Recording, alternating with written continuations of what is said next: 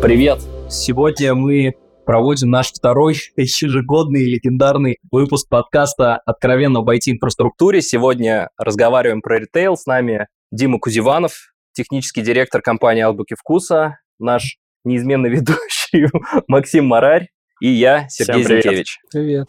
Начнем с части про бизнес. Давай. Азбука вкуса. Поднимите руки, кто знает, что такое азбука вкуса, да? Кто там, кто сделал хоть одну покупку за прошлый год в азбуке вкуса?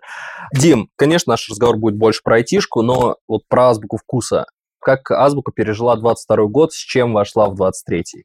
Может, дать кратенький бриф, а мы дальше там, не знаю, как-нибудь начнем комментить, как другие заказчики, похожие на вас, не похожие, справляются с этой ситуацией. Мне кажется, не лучше, не хуже, чем другие были сложности, которые мы все вместе преодолевали. И, наверное, все пошло лучше, чем ожидалось. Как, как ожидалось. Без остановок процессов, без остановок торговли, без остановки инфраструктуры и в более лайтовом режиме, чем могло быть. Слушай, насколько это был вызов для тебя вот обеспечить бесперебойную работу внутри года? И было ли это сложнее, чем в 2021 году, в 2020? Но в 2021-2020 году скорее оно работало и работало. Было большое количество зарубежных вендоров, которые работали в нашей стране. И там-то было гораздо легче обеспечивать беспрерывную работу, потому что были сервисные контракты, были запасные части, были сервера, просто сервисы, и можно было прийти и купить. Вот. В том году ситуация немножко поменялась, стало немножко сложнее. Пришлось смотреть на российские альтернативы, смотреть а, способы альтернативные закупки там, Мгм. серверов, поставных их там запасных материалов к ним и чем-то еще. Но благо есть куча крутых ребят типа Крок, которые помогли это сделать. А в продолжение вот этой темы такой вопрос про там, импортозамещение. Вообще эта тема, насколько она релевантна для вас, как для прикольных, модных, технологичных ребят из Азбуки, у вас с точки зрения там, коммерческой компании, которая за бизнес, которая за технологии, где есть вариант, да, перейти на что-то российское или остаться в каком-то виде, может быть, какими-то обходными путями, где-то вот, вот там, на ключевых решениях там, зарубежных вендоров. Как вы к этому подходите? К счастью, немного повезло. К коммерческим компаниям к Азбуке вкуса нет таких жестких требований Мгм. в части инфраструктуры или программного обеспечения, как к отрасли ключевой инфраструктуры или там банковской сфере, или госсектору. Поэтому у нас есть выбор. И выбор, наверное, заключается в том, что мы можем мигрировать в любой облачный сервис, который удовлетворяет требованию Мгм. бизнеса. Потому что как таких законодательных или регламентирующих документов, которые обязывают иметь э, российскую операционную систему, либо софт, который лицензирован по стеку, у нас нету как такового. Было попроще, конечно. Часто наши гости большом количестве отвечают на вопрос про связку IT и бизнеса. Насколько IT в Азбуке является драйвером роста, или это больше несет в себе сервисную функцию? Мне не очень нравится в этом вопросе отделение IT от бизнеса. И тут есть такие аргументы, то что цифровизация сейчас зашла настолько глубоко, что IT-составляющая есть везде. Мы сейчас с вами находимся на подкасте, вы используете стриминговые сервисы, IT-инфраструктуру, оборудование, каналы связи для того, чтобы зрители наблюдали за нами. Также в Азбуке вкуса. А, Азбука вкуса – это глобально ну, не только магазин, у нас есть свои сервисы, которые существуют помимо магазина, но если даже взять магазин, э, в этом магазине задействовано огромное количество инфраструктурных архитектурных сервисов. Когда вы приходите за любимым продуктом к нам, этот продукт должен как-то оказаться на полке. Для того, чтобы он оказался на полке, его надо закупить, доставить, учесть, еще и продать к вам. На каждом из этапе есть определенная система. Там TMS-система, VMS-система, ERP-система. К тому же есть персонал, который работает с этим совсем. Их тоже надо как-то учитывать. Есть система управления зарплатами, кадрами. Это тоже инфраструктурная система. Есть кассы. Вы берете товар с полки, идете на кассу, там оплачиваете картой. Там есть банковские терминалы, там есть в целом кассовые ПО, которые обслуживают это все, фискализация. И весь бизнес по факту вот пронизан ниточкой IT, и отделять одно от другого не получится. И тут IT, наверное, IT для бизнеса и бизнес для IT – это так вот синергия. Но IT по большей части помогает бизнесу достигать своих целей за счет оптимизации или ускорения чего, каких-либо процессов или упрощения тех или иных процессов, автоматизации ручного труда, например. Вот сейчас очень популярна методология DevOps, переходы от монолитных приложений к микросервисным архитектурам. Как азбука вкуса отвечает на этот тренд? Вообще актуально это для вас, как для ритейлера? Это вечная борьба между первым и вторым. Ну, найди э, золотую середину, называется. Есть монолит, есть микросервисная архитектура посередине, где-то сервисная архитектура. И те или иные подходы, они применимы в разных организациях. Зависит от того, где вы работаете, что у вас есть, какие у вас технологии, что вам необходимо. Какой-то... Давай проваливаться конкретнее. Вот ты где переходишь на микросервисную архитектуру и почему? Там, где необходима модульность и расширяемость. Если у нас есть сервис по фискализации, у нас есть больше одного сервиса, мы этот сервис можем переиспользовать где-то еще. То есть это должен быть отдельным микросервисом, который можно дальше бизнес может создавать новые онлайн-витрины, и потом из кубиков составлять свой сервис, как они хотят. Но если у вас один интернет-магазин, у вас одни процессы, нет больше других интернет-витрин, нет других направлений деятельности, вы можете спокойно и сделать маленький монолит, потому что это для вас будет более оптимально. С точки зрения time to market, его в какой-то оптимизации, сокращения при переходе с монолита на сервисную архитектуру. А, ну, явно, там, я знаю точно, у вас внутри там развита DevOps-культура, там, CI-CD-подходы, практики и так далее. Вот здесь сокращение time to market вы в каком-то виде ощутили, не ощутили, в каком, насколько удовлетворяет? Ну, тут есть негативные факторы. Для того, чтобы перейти с монолита на микросервис, этот монолит надо распилить. И э, time to market э, будет зависеть от того, было у вас что-то до того, как вы начали идти в микросервисную архитектуру или не было, потому что распиливание монолита на эти кусочки э, занимает огромное количество времени. Которое, по сути, является для тебя штрафом. Отложенным ну, долгом. Да, то есть а, Подходишь ли ты к этой задаче вот оценки целесообразности как к оценке там TCO? Ну, то есть мы год переходим, зато потом как полетим? Или вот как принимается решение о переходе? Есть стратегия бизнеса и потребности бизнеса в а, формировании тех или иных продуктов. Да? И есть несколько направлений. Если в этой стратегии появляется 2, 3, 4 или 5 э, других витрин, ну, например, а, консьерж-сервис – это такая же интернет-витрина, как интернет-магазин торты на заказ, витрина, нутрициология – это тоже витрина, B2B продажи, какие-то другие вещи – это все витрины. Да? Если не предусмотреть модульную архитектуру, микросервисную, то в каждом из направлений будет свой небольшой монолит. У него будет своя авторизация, у него будет своя оплата, у него будет своя фискализация, у него будет свой каталог, скорее всего. И они будут, каждая новая витрина будет занимать там, от время от ее идеи до вывода в продуктив, до адекватного состояния. Можно, конечно, за месяц сделать, но там типа, полгода или год. А если есть модули, которые ты можешь переиспользовать, если они находятся в твоей а, инфраструктуре и архитектуры, которые имеют определенно описанную логику работы, несут определенную функцию и алгоритм взаимодействия, из этих модулей витрин можно делать любые раз квартал разные сервисы. А можешь, ну, типа, идея супер прикольная. Большие молодцы, что это внедрили. А можешь сказать, как вы к этому пришли и в какой момент вы к этому пришли, что вот как бы точка, случилось какое-то событие, может быть, я не знаю, после которого вы такие, окей, надо меняться, надо идти в эту модульность, надо переиспользовать наработанные практики инструменты, надо стандартизировать процесс, потому что это в конечном итоге помогает нам бежать сильно быстрее и не заниматься там три раза одной и той же работой, да, в сути, для разных сервисов, разных команд. Был какой-то триггер или это просто, ну вот, нативно вы к этому пришли?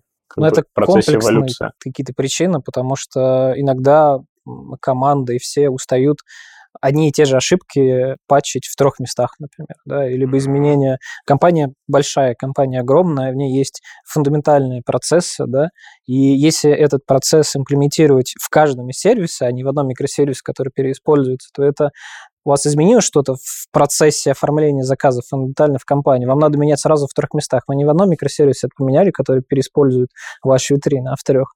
Это косты на изменения, это косты на поддержку этого всего в целом. Слушай, а вот в связи с этими изменениями, как у тебя поменялся и менялся ли вообще IT-штат твой? Ну, то есть раньше делали одни задачи, сейчас подступились, ну, в момент перехода на микросервисы подступились фактически к тем задачам, которые раньше не делали. Это те же инженеры, обучились, переобучились или просто, ну, давайте как инженер разбираться с новой задачей. Сформировалось несколько команд, несколько направлений и э, команды, по, которые продуктовой команды, которая состоит из специалистов необходимой компетенции. Там в продуктовую команду должен там входит, если взять какую-то усредненную, продукт-оунер, бизнес-аналитик, системный аналитик, разработчики, тестировщики, и технический писатель иногда. То есть, и эта команда может развивать один из сервисов, например, там платежный шлюз. И, как, и когда мы говорили про монолит, наверное, если вспоминать 2000, в каком году я пришел, в 15-16 году, то этот монолит был э, на определенном стеке, и большинство специалистов было из определенного стека. Они умели делать этот монолит и больше ничего не умели. С того времени много поменялось. У нас появилось, ну, появилось много других направлений. У нас появилась Java-разработка, у нас появилась PHP-разработка, у нас появилась э, мобильная разработка в нормальном составе, там iOS-разработка, Android-разработка. Из этих всех направлений компонуются продуктовые команды, которые дальше пилят каждый свой сервис. Круто. Выглядит очень круто. Очень круто. Переход на микросервисы и в целом вот там девопсная культура, это как-то меняет требования к инфраструктуре? Также удобно пользоваться серверами или надо двигаться в облака? Как ты делаешь этот выбор? Наверное, в практике DevOps. Если мы говорим про идеальные DevOps, то... Про DevOps мечты. DevOps мечты, мы к нему идем с переходом в облака, потому что с переходом в облака у нас полностью автоматизировано развертывание всех компонентов и накатка программного обеспечения. Глобально, как было раньше, для того, чтобы развернуть новый сервис, разработчик коротко описывал, сколько виртуальных машин ему нужно в текст, там, какие там должны быть характеристики у них, писал заявку в поддержку, поддержка эту заявку валидировала, поддержку эту заявку передавал в отдел систем администраторов, они О, разворачивали боже, это уже машину. выглядит ужасно. Эта машина давалась другим систем администраторам, которые настраивали ПО на нее, после этого ее передавали э, ребятам обратно, сказали, мы все настроили, после этого там на эту машину настраивали раскатку кода, и после этого все заработало. Как было раньше, как есть сейчас. Сейчас есть Terraform и Ansible, и в каждом из проектов есть короткий шаблон описания того, что ему нужно, и инфраструктура с код э, по факту живет. Разработчик описывает там 6 строк в Terraform, грубо говоря, название машины, э, ее расположение, требования к э, характеристикам машины, какие дополнительные информацию. И в, с помощью GitLab CI это все автоматически раскатывается в инфре и поднимается само. Разработчик получает готовое решение, на которое дальше еще и раскатывается этот сервис. Слушай, звучит так, как а, типа, почему мы так не делали всегда? Есть ответ на этот вопрос? Почему так не делали всегда? На собственной инфраструктуре, например, у нас не было возможности раскатывать виртуальный appliance, там, терраформу. Угу. Плюс собственная инфраструктура очень сильно разношерстная. Еще предыдущий год заставил не обновлять часть инфраструктуры, потому что не появилась возможности. И я бы не уверен, что на собственной инфраструктуре у нас появилось так быстро это. Ну и тут, наверное, еще важная история про скейлинг облаков в любом случае, потому что ты в любой момент имеешь там неограниченный запас для того, чтобы новый сервис раскатить, новую базу, новый Kubernetes, что, что угодно, да? И про ну, экономику, наверное, тоже там очень важный поинт, да, про оплату только фактически занимаемых ресурсов, места и так далее. Я могу добавить, это классная штука, кстати, я тебя перебью. Давай. А, Оплата за то, что ты используешь, э, очень удобная штука для бизнеса, потому что, когда ты покажешь собственную инфраструктуру, ты, грубо говоря, платишь за 5 лет ее эксплуатации в будущем. Мгм. Она у тебя как высечена в этом формате, когда есть. Тебе нужно больше, тебе нужно докупить там сервер, да, там, или там стойку серверов. Ты не можешь сейчас увеличить мощность там, на 10%, а завтра ее убрать. Когда мы говорим про облачную инфраструктуру, мы в любой момент можем очень гибко увеличивать объем инфраструктуры необходимый, либо, наоборот, ее уменьшать. Мы захотели сегодня провести пилот новой ТМС-системы. Нам для того, чтобы провести пилот, ТМС-система обычно очень требовательна к ресурсам. Да? Она занимается расчетом маршрута, все прекрасные штуки. И для того, чтобы провести пилот, вот если мы говорим про свою инфраструктуру, нам надо было найти либо свои инфраструктуры какие-то мощности, либо докупить новую. Для того, чтобы докупать новую, оно тоже непонятно. Мы пилот проводим, нужна она, не нужна, а сервер все-таки остается. В облаках мы берем необходимое количество инфраструктуры нам на день, месяц, час даже, там, я не знаю, какой-то. Мы протестировали, подключили, за это больше не платим по факту.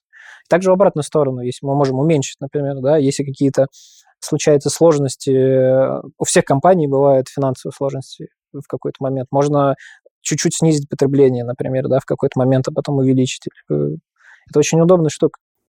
Абсолютно. А скажи, пожалуйста, мне кажется, у вас ну, вот этот кост-менеджмент там достаточно развит в компании. Вы считали в каком-то виде э, value от облаков там в горизонте, не знаю, 3-5 лет? Сравнении с? И что получилось, если не секрет? Если рассматривать инфраструктуру на горизонте 5 лет, ну, это средний срок эксплуатации uh-huh, этого uh-huh. оборудования, то на горизонте 5 лет мы получаем снижение затрат на инфраструктуру почти 20%, 19,4%. Это вот по кругу. Это вот с учетом как раз вот этой динамики, то есть вы ее каким-то образом закладывали в расчет? А, помимо, это вот мы взяли все необходимое оборудование mm. и посчитали, сколько э, нам стоило бы закупить это оборудование, Понятно. его поддержать и сопровождать, зипы, замены, сотрудники. И если бы мы такое же количество оборудования mm-hmm. мы берем в облаках. Ну, то есть ты понимаешь, наверное, тем самым, что внутри вот этих пяти лет вы еще можете дополнительно сэкономить, да. если будете играться с потреблением, там, вот как ты сказал, да, в ну, том, то есть это, получается, такая количественная цена, да, да, а да. чуть повысить, поменьшить, это еще и качественное, которое там mm-hmm. даже, даже в расчет ну, очень, очень здорово, что у ребят как раз даже при прямом сравнении, то есть, ну, по сути, там лоб-лоб, да, по каким-то пиковым значениям, облака все равно получились. лучше. Да, плюс у тебя вся автоматизация, у тебя пасы, у тебя биллинг, у тебя там портал самообслуживания Есть еще далее. три фактора, которые мы получили с переходом во-первых, производительности. И так получилось, что наша инфраструктура в среднем по больнице на 25% меньше по производительности, чем то, что мы получаем в облаках. Угу. Если мы говорим, например, на, про процессор. Угу. Да, это ощущается. Это вы прям модельки сравнивали, да? Тактовую частоту и угу. в целом субъективно ребята уже приходили и говорили, что побыстрее, пошустрее это все работает, прям заметно на глаз. А, отказоустойчивость у нас, э, мы у себя считали, у нас отказоустойчивость была 97,5%, SLA, а в облаках мы получаем там 99,5, там 2%. Это, это, это факт уже. Ну, то есть по истечению какого-то времени. Ну, мы по факту, когда мигрируем, мы получаем... Мы, мы знаем свою отказоустойчивость uh-huh. на нашем оборудовании. Uh-huh. И мы по факту знаем отказоустойчивость в облаках на инфраструктуру. Она там плюс 2%. Это большая сумма, на самом большая, деле. Большая. Потому что это влияет, если посчитать 2% на... Представим, что у нас не работает интернет-магазин. Там 2% времени. Это многовато, многовато в рублях. Ну и четвертый эффект, который мы обсуждали, это time to market, это из разряда, как команда получает инфраструктуру. Да, там 2, 4, 5 дней можно было развернуть сервис. А сейчас команда сама описывает этот сервис и получает сразу. Это буквально с дней до часов. У нас у одного заказчика такой эффект случился при переходе в облака, который он ну, не ждал на берегу. Это CIO переложил затраты на продуктовых менеджеров. То есть каждый продуктовый менеджер, владелец своего там PNL продуктового, и по сути не IT-директор, ну, на тот момент технический директор стал решать, сколько ресурсов, сколько они стоят, а каждый продукт-менеджер стал заказывать ресурсы в облаке, есть тарифы, технический директор прозрачно их пробрасывал в продукт, и все сразу ну, поняли, сколько им стоит инфраструктура. По сути, потому что когда у тебя есть одна, две, три стойки с оборудованием, как-то разносить эти затраты – может быть и проблематично, непрозрачно, несправедливо мне. Я коммутаторами-то и не пользовался, мне их изменили. Мне не нужна ваша виртуализация. А мы к этому идем. Как раз-таки и следующий этап после а, окончательной миграции всех проектов рассчитывать косты на инфраструктуру в PNL продукта. Потому что этот слой действительно... Есть продукт у него есть там свой, своя витрина. Он считает PNL и не считает затрат на сопровождение IT-инфраструктуры. А там действительно могут быть большие косты. И IT-инфраструктура — это не только сервак, ну, нельзя просто купить сервак, и он типа заработал. Помимо там это инфраструктурный слой, архитектурный слой, это там уровень операционной системы, вот этот уровень приложения, и он об этом ничего не знает. Для него вот есть сервис, он открывает там, интернет-сайт, он работает, а что там несколько слоев, там на каждом слое есть люди, которые отвечают за, за, за свои работы, за поддержку, что это надо сопровождать и как-то плюс этот сервер надо куда-то поставить. То есть тебе надо уже, то есть, получается, стойку в отдельно давать, либо colocation какой-то. Просто как-то этот, этот сервер надо с твоими другими системами связать. И там вот этот айсберг, он на самом деле больше, чем кажется. Спасибо, что проговорил это. То через раз просто приходится это рассказывать. Самые частые вопросы, с которыми к нам приходят. Что-то я вот сервер один посмотрел он что-то дешевле получается. Не прикольно то, что можно тариф, прям получить тариф, сколько было затрачено на тот или иной сервис, и автоматически прокидывать прям статьи расходов в PNL, и владельцы сразу по-другому смотрят, э, команды даже не владельцы, по-другому смотрят на свой продукт. Раньше они приходили, мы хотим 16 ядер, 100 гигабайт оперативы, 200 гигабайт SSD, ну, потому что надо, мы так рассчитали. Uh-huh. И потому что с них стоимость никто, для них да, да. никто с них не, не говорю, сколько это стоит по факту в Enterprise, если мы говорим. А еще и с отказоустойчивостью, если мы говорим. А если это еще критичный сервис, то это должна быть, не знаю, там не две зоны, а три зоны, да, географически должны быть. То есть это умножается. Они косты не, на себе не чувствуют. А когда эти косты прокидываются обратно, им дается обратная связь, есть прозрачная возможность посчитать, а сколько же это стоит, там разговор другой же, там продукт-оунер говорит, а можно не 16 ядер, там, а 2 нам хватит, он будет работать. А, вообще вот мой пример, который я рассказал про, когда STO отдал в продукты часть затрат, этот заказчик у нас рос в облаке по потреблению, не знаю, 16 месяцев подряд был рост, 16 месяцев подряд. После этого он прокинул, ну, технический директор в пинель, каждый продукт онер стал понимать, и 4 месяца у нас вот был просто флет. То есть просто все продукты такие, оу-оу-оу, мы, пожалуй, чуть-чуть поменьше, э, у нас там отказоустойчивость у нас пока не прод, не нужна. Ну, в общем, прям не росли чуваки, просто потому что стали понимать, что это им стоит, прозрачность, понимать, сколько Все им это стоит. То есть не какая-то случайная цифра в конце отчетного периода, а они стали, ну, получили рычажок для управления. Да.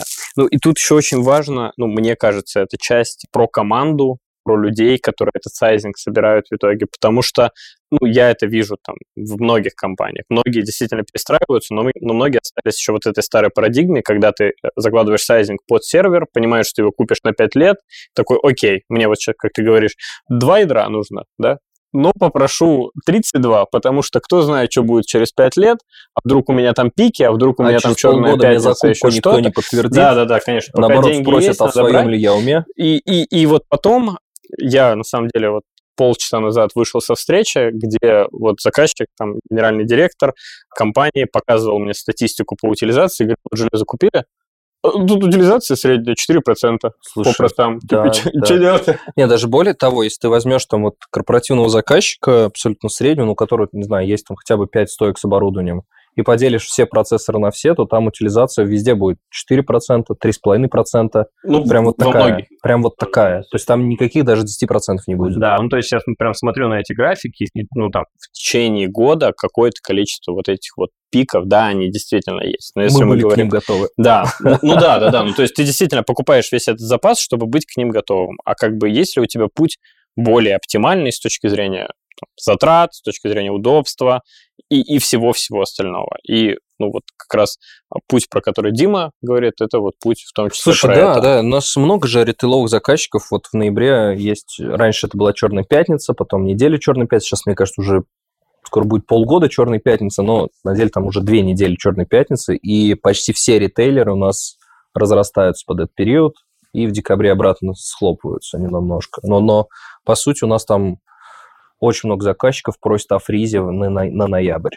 Очень много. И да, все в целом, есть же еще да, Kubernetes, да. где есть автоскейлинг, например, да, да, да, который да. автоматически за вас все сделает, но это отдельная тема.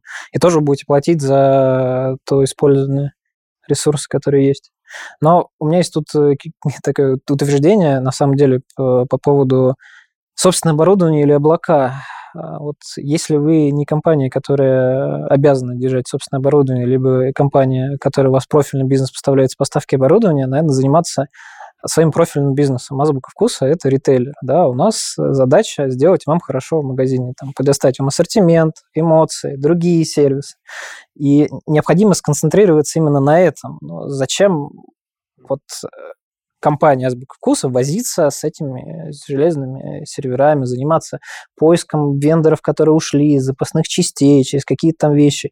Есть более профильное направление, например, там, представить там, новую эмоцию, но, там, я не знаю, привести свежие фрукты, свежую еду, быстрее доставить, вот заняться профильными, не возиться вот этим всем, что не свойственно компания. И есть же много других игроков, которые профильным бизнесом занимаются. Вы знаете лучше, где быстрее, надежнее и э, все достать, и предоставляете уровень своей экспертизы в своем направлении. Когда вы хотите что-то купить вы купить, купить пакет молока, вы же не открываете собственный магазин, правильно? Или вы не занимаетесь импортом? Собственное только... производство. Я не, собственное я не корову, пару, коровок. Вы не занимаетесь, вы идете в магазин, вы идете в профильную контору, которая этим занимается. Здесь также с серверами. Для того, чтобы получить рабочую инфраструктуру, не обязательно заниматься собственным импортом оборудования, иметь прямой контракт. Все так. На деле мы точно видим такой вот подход, что аутсорс это все более и более рабочая модель. Очень много команд начинают мыслить вот как ты, то есть давайте там аутсорсить, мы прям поймем, в чем наше ядро ценности, и вот над ним действительно будем работать, в нем уже там конкурировать, пихаться локтями, все остальное будем закупать. Тем более, а если мы говорим про ритейл, то тут у нас есть еще сильные закуперы, которые любого там подприжмут, прижмут, отторгуют, сравнят яблоки с яблоками, купят по цене орешка, купят по цене семечек из яблок. Да. Ну, в целом, я не знаю, я подтверждаю такой, э, в смысле, то, что вы туда идете, да, и, ну, в смысле, круто, и много команд вы идет, как вы. А можно про тренд еще там два слова про рынок? Ну, то есть справедливости ради нужно, нужно все равно проговорить, что этот подход стал сильно более ярким, особенно после событий там последнего года, когда многие заказчики столкнулись с тем, что вендора ушли, поддержки нет, диски повылетали, серваки повылетали, что со SHD-шками делать, что с саппортом.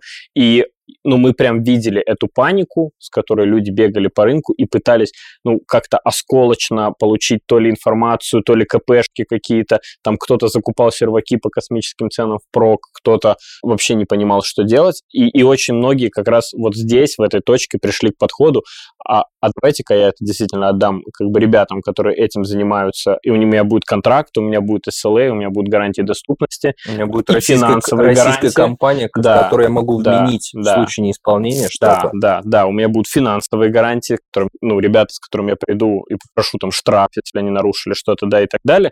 И это будет вообще не моя головная боль и вообще не мой геморрой. И вот повторюсь, там последние события, они в том числе драйвят эту историю многие пришли к этому пониманию. Так, у нас, а, мне кажется, подкопились вопросики. Коллега нам пишет, что как не считал, а купить себе сервер, видимо, равно один год аренды. Это вот как раз про то, про что Дима говорил, про что Сережа дополнил, это про то, как подходить к этому сравнению. Ну, то есть неправильно сравнивать в лоб просто стоимость железки и стоимость клауда, потому что там еще много всякого накладника внутри, да, это и размести где-то этот сервер, и заплати за электропитание, и заплати за человека, который будет приезжать менять дисочки в случае чего. Нет, сетевая составляющая. Сетевая составляющая, да, безусловно. Ну, то а есть... Если говорим про крити... про очень важные критичные инфраструктуры, это несколько дата-центров. Угу. Ну, все так. Мне вот здесь нравится вот последний вопрос про контракт SLA. Вы серьезно? Кто-то готов компенсировать вам стоимость простоя? Чудесный вопрос, спасибо за него. Ну, конечно, ни один провайдер не компенсирует потенциально упущенную выгоду, да, но это не делается не только там в облаках, это не делается нигде, да, это бизнес страховых. Uh-huh. То есть если хотите от, там, убрать зависимость от там, любой третьей стороны, страхуйте это бизнес, страхуйте эту часть бизнеса. То же самое есть и с облаками, и вообще с любой другой услугой. Ну, то есть, а то, что там конкретно мы несем ответственность за свои там какие-то, ну, инциденты, это, конечно, в SLA прописано. Конечно, в случае нарушения инцидентов, конечно, мы несем финансовую ответственность. Но если здесь вопрос про упущенную выгоду, то это покрывается страховкой. И, ну, как бы, если там потенциальная выгода огромная, упущенная, да, то, ну, стра- ну глупо не страховаться, да, получается, mm-hmm. ну, то здесь, наверное, смешали чуть-чуть теплое с мягким, да, но, надеюсь, ответил, прояснил. Да, давайте, вот, мне кажется, тоже интересный вопрос, ну, и справедливый, да, начали с черного, закончим белым. Или начали с белого, закончим черным. Для полноты картины проговорите, пожалуйста, и про недостатки облачной инфраструктуры. Давайте проговорим. Дим, у тебя есть какие-то мысли? Есть. Не все фичи, которые у вас есть в, у себя, есть в облаке. И, или не все фичи, которые есть у тебя сейчас, mm-hmm. есть сейчас в облаке, и некоторые mm-hmm. фичи допиливаются спустя какое-то время, ну, например. Но при этом мы начали с того, что вот вся автоматизация, которую вы сейчас юзаете в клауде, ее не было, ну, у тебя да. изначально в on-prem инфраструктуре.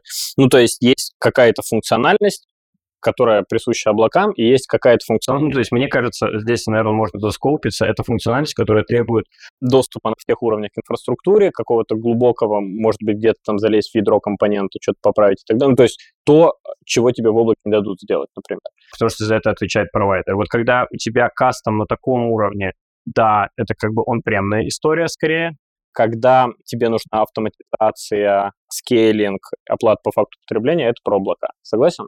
Сереж? Слушай, ну, облака дают шикарную там x86, ну, x84 ресурсы, все работает, можно размещать как гибкие ресурсы, так и высоконагруженные. Попросили поругать, Сереж. Несколько дата-центров. Ну, то есть, не знаю, наверное, э, можно отметить только то, что каждый облачный провайдер, ну и мы в том числе, конечно, пытается затащить там к себе полностью заказчика. И если а дальше смотрим на это глазами заказчика, да, то есть если мы разных, ну, как бы компании разных размеров работают с разными рисками, да, то есть если у нас действительно уже там огромная инфраструктура, нам бы, наверное, хотелось как-то, ну, не попадать ни в какую зависимость ни от вендора, да, то есть как там любая компания не говорит, мы действуем в ваших интересах, конечно, у всех там интересы свои, да, они просто могут там, ну, лежать в одну сторону, да, и mm-hmm. тогда, ну, то есть какой наш интерес, да, чтобы заказчики пользовались нашими сервисами, да, а им интерес получать качественный сервис, да, получается, мы все действуем в одну сторону, да, но там тоже бывают моменты какие-то переговорные, да, там ценовые, еще что-то, да, и если ты там очень большой заказчик, то, наверное, тебе бы хотелось как-то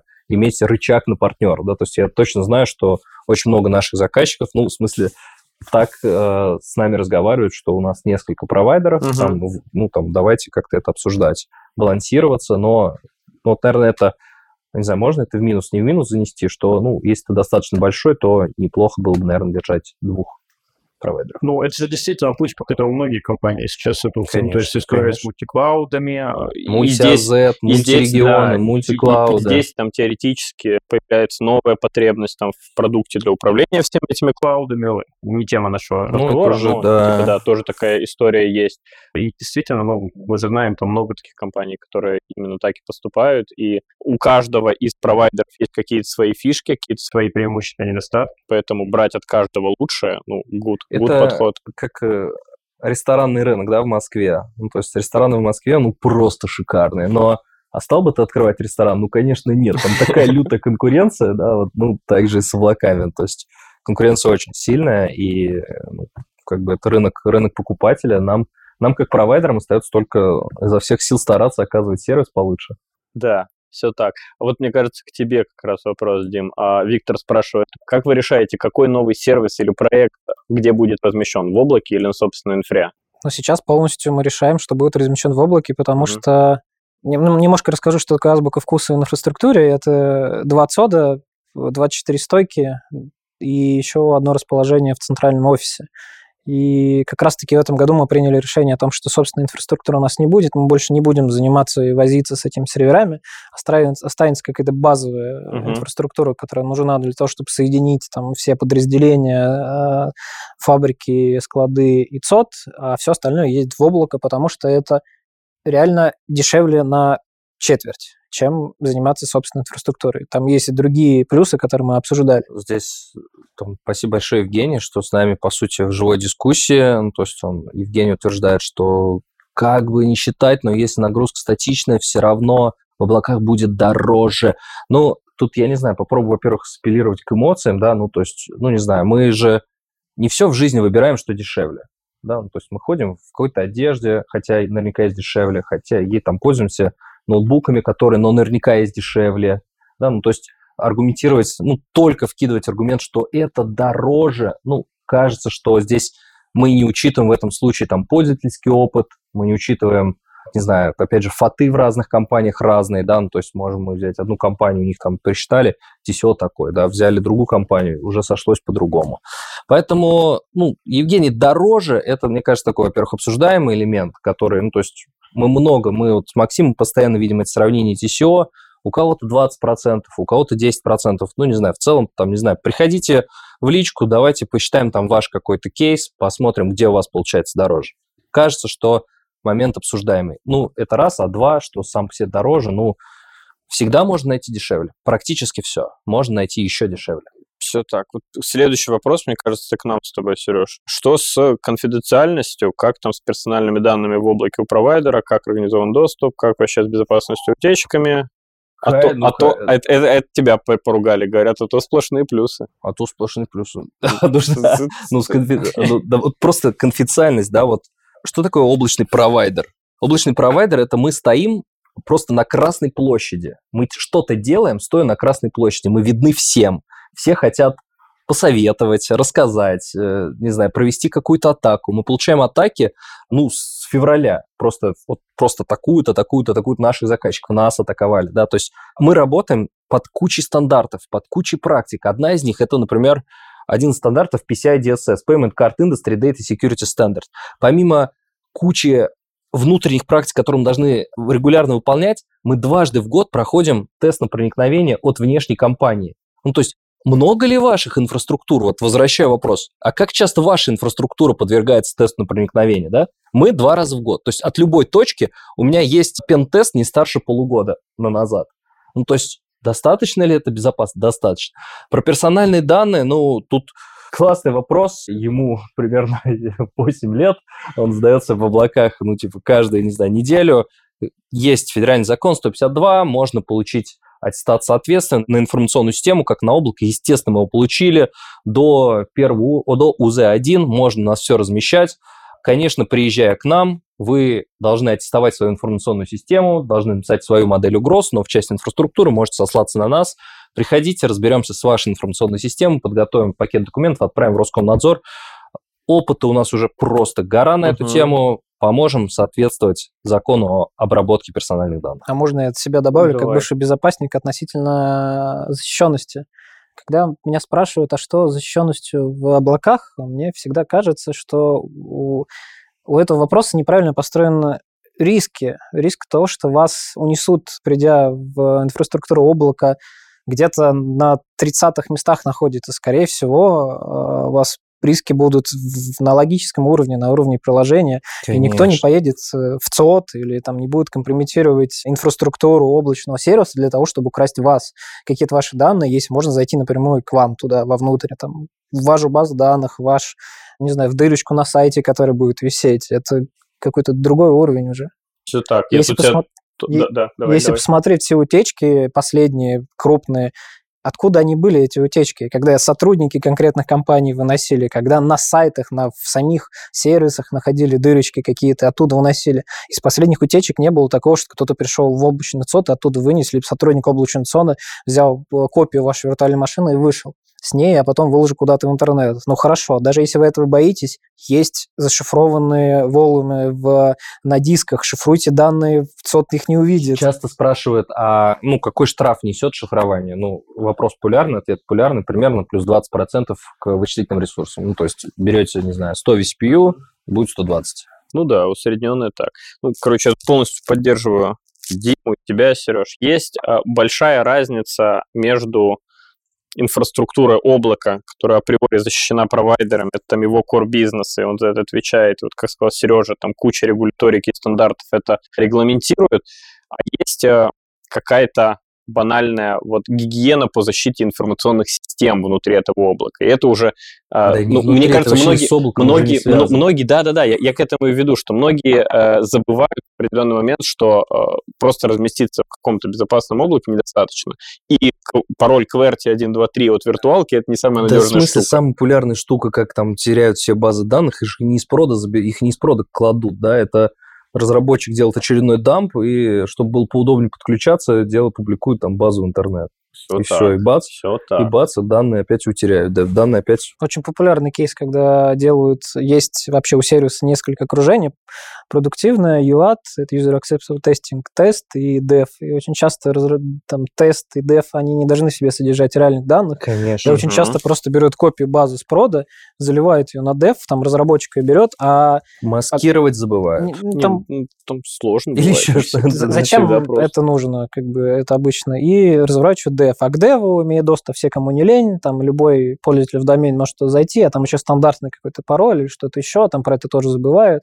Либо разработчик разработчик у себя локально его как-то пытается развернуть, а потом у него скомпает и утекает. Да, да, ну, то есть э, вопрос информационной безопасности важный, будем им заниматься, но кажется, что тут вопрос конфиденциальности, там, 100%. он в облаках решен очень-очень качественно. О, от Павла прикольный вопрос про кадры. Давайте тоже чуть-чуть помусолим. Есть ли на данный момент потребность в азбуке вкуса в IT-специалистах? Какие роли требуются?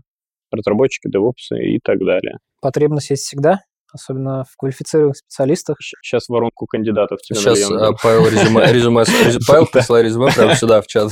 Давай. Если коллеги не против, можно скинуть мои контакты или как-то связаться, и, либо зайти на не, ну, не знаю, мы, наверное, тут шутим все-таки, что это Павел скидывает, да, наверное, все-таки он больше как-то, типа, у него, наверное, у Павла, может, там тяжело с, или, наоборот, у него избыток, он думает, куда пристроить. Возможно. На самом деле на HeadHunter есть. Куча вакансий.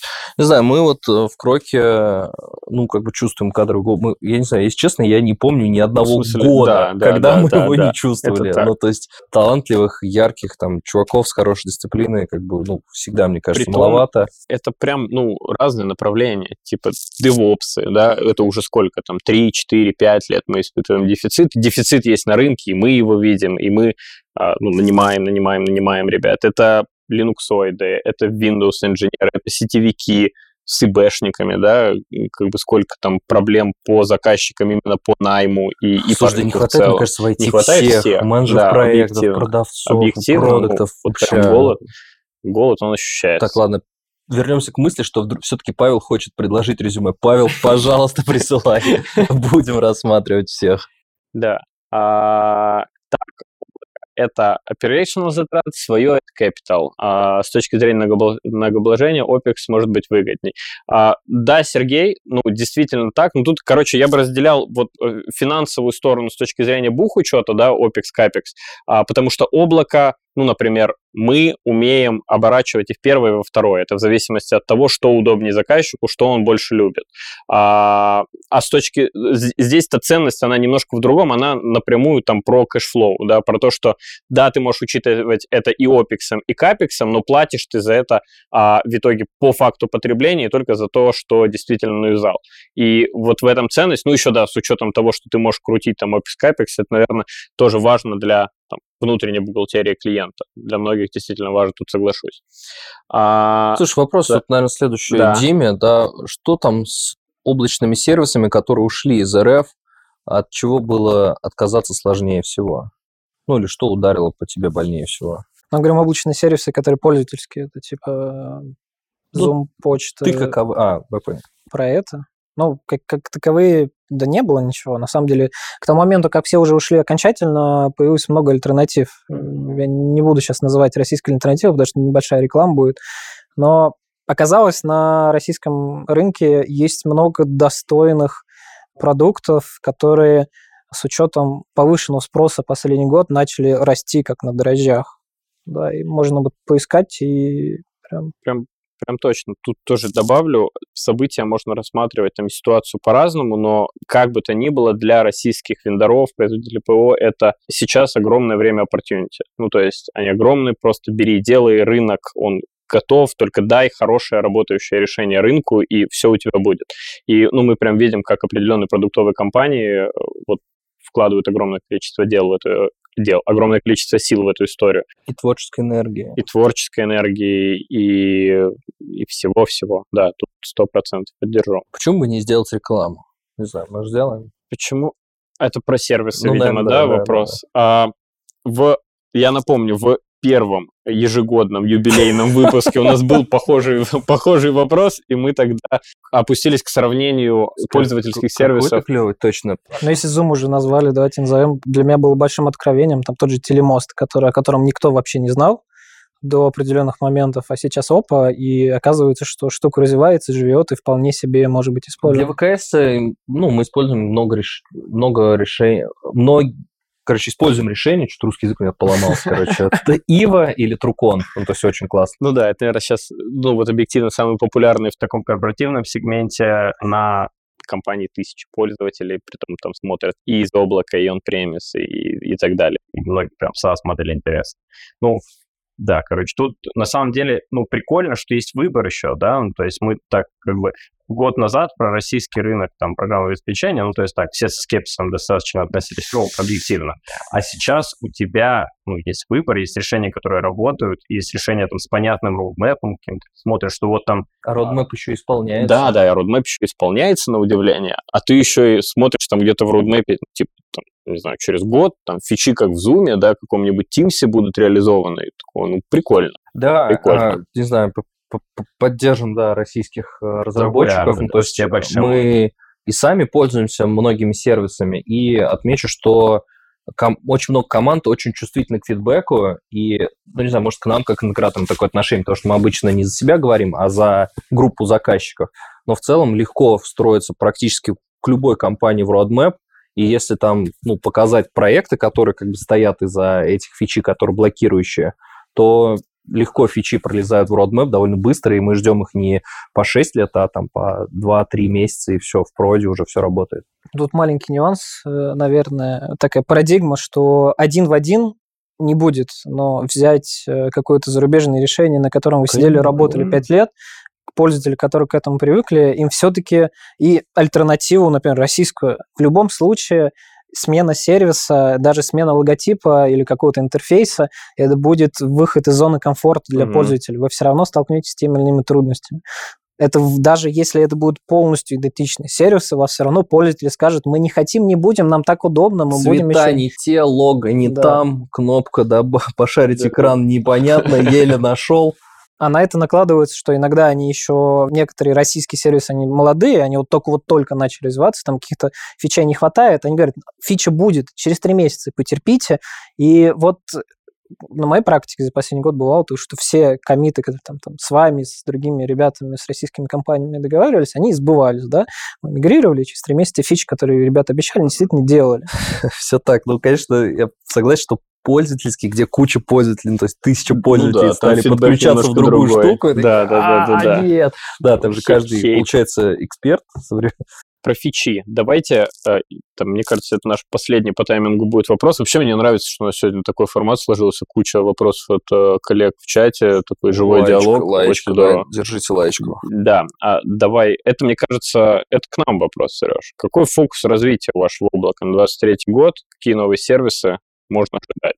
Начинайте. Ну, больше, больше, больше пасов. Пасы, они лежат, ну, то есть там зарелизили мы уже, не знаю, десяток пасов э, в прошлом году, но э, развитие их, вот мелкий тюнинг, э, добавление версий, там, разных версий, вот прям облизывание, облизывание пасов будет продолжаться весь 23 год, и будем запускать их еще больше, больше, там все, что связано с базами данных, сервисами кэширования, мониторингами, логирования – все, что-то уже, ну, много уже запущено, но будет, да, будем дооблизывать, будем довыпускать то, что спрашивают. Да, это фокус, ну, прям точно на развитие инструментов автоматизации. Вот с Димой перед нашим подкастом сегодня как раз тоже чуть-чуть обсуждали, это в том числе фокус на развитие определенных внутренних фич, как сетевых, так и инфраструктурных, которые позволяют нам в итоге сделать эти пасы лучше сделать их там более функциональными, максимально надежными и так далее, и так далее. Вот на это будет прям фокус этого года. А с точки зрения развития, наверное, пасов, тут могу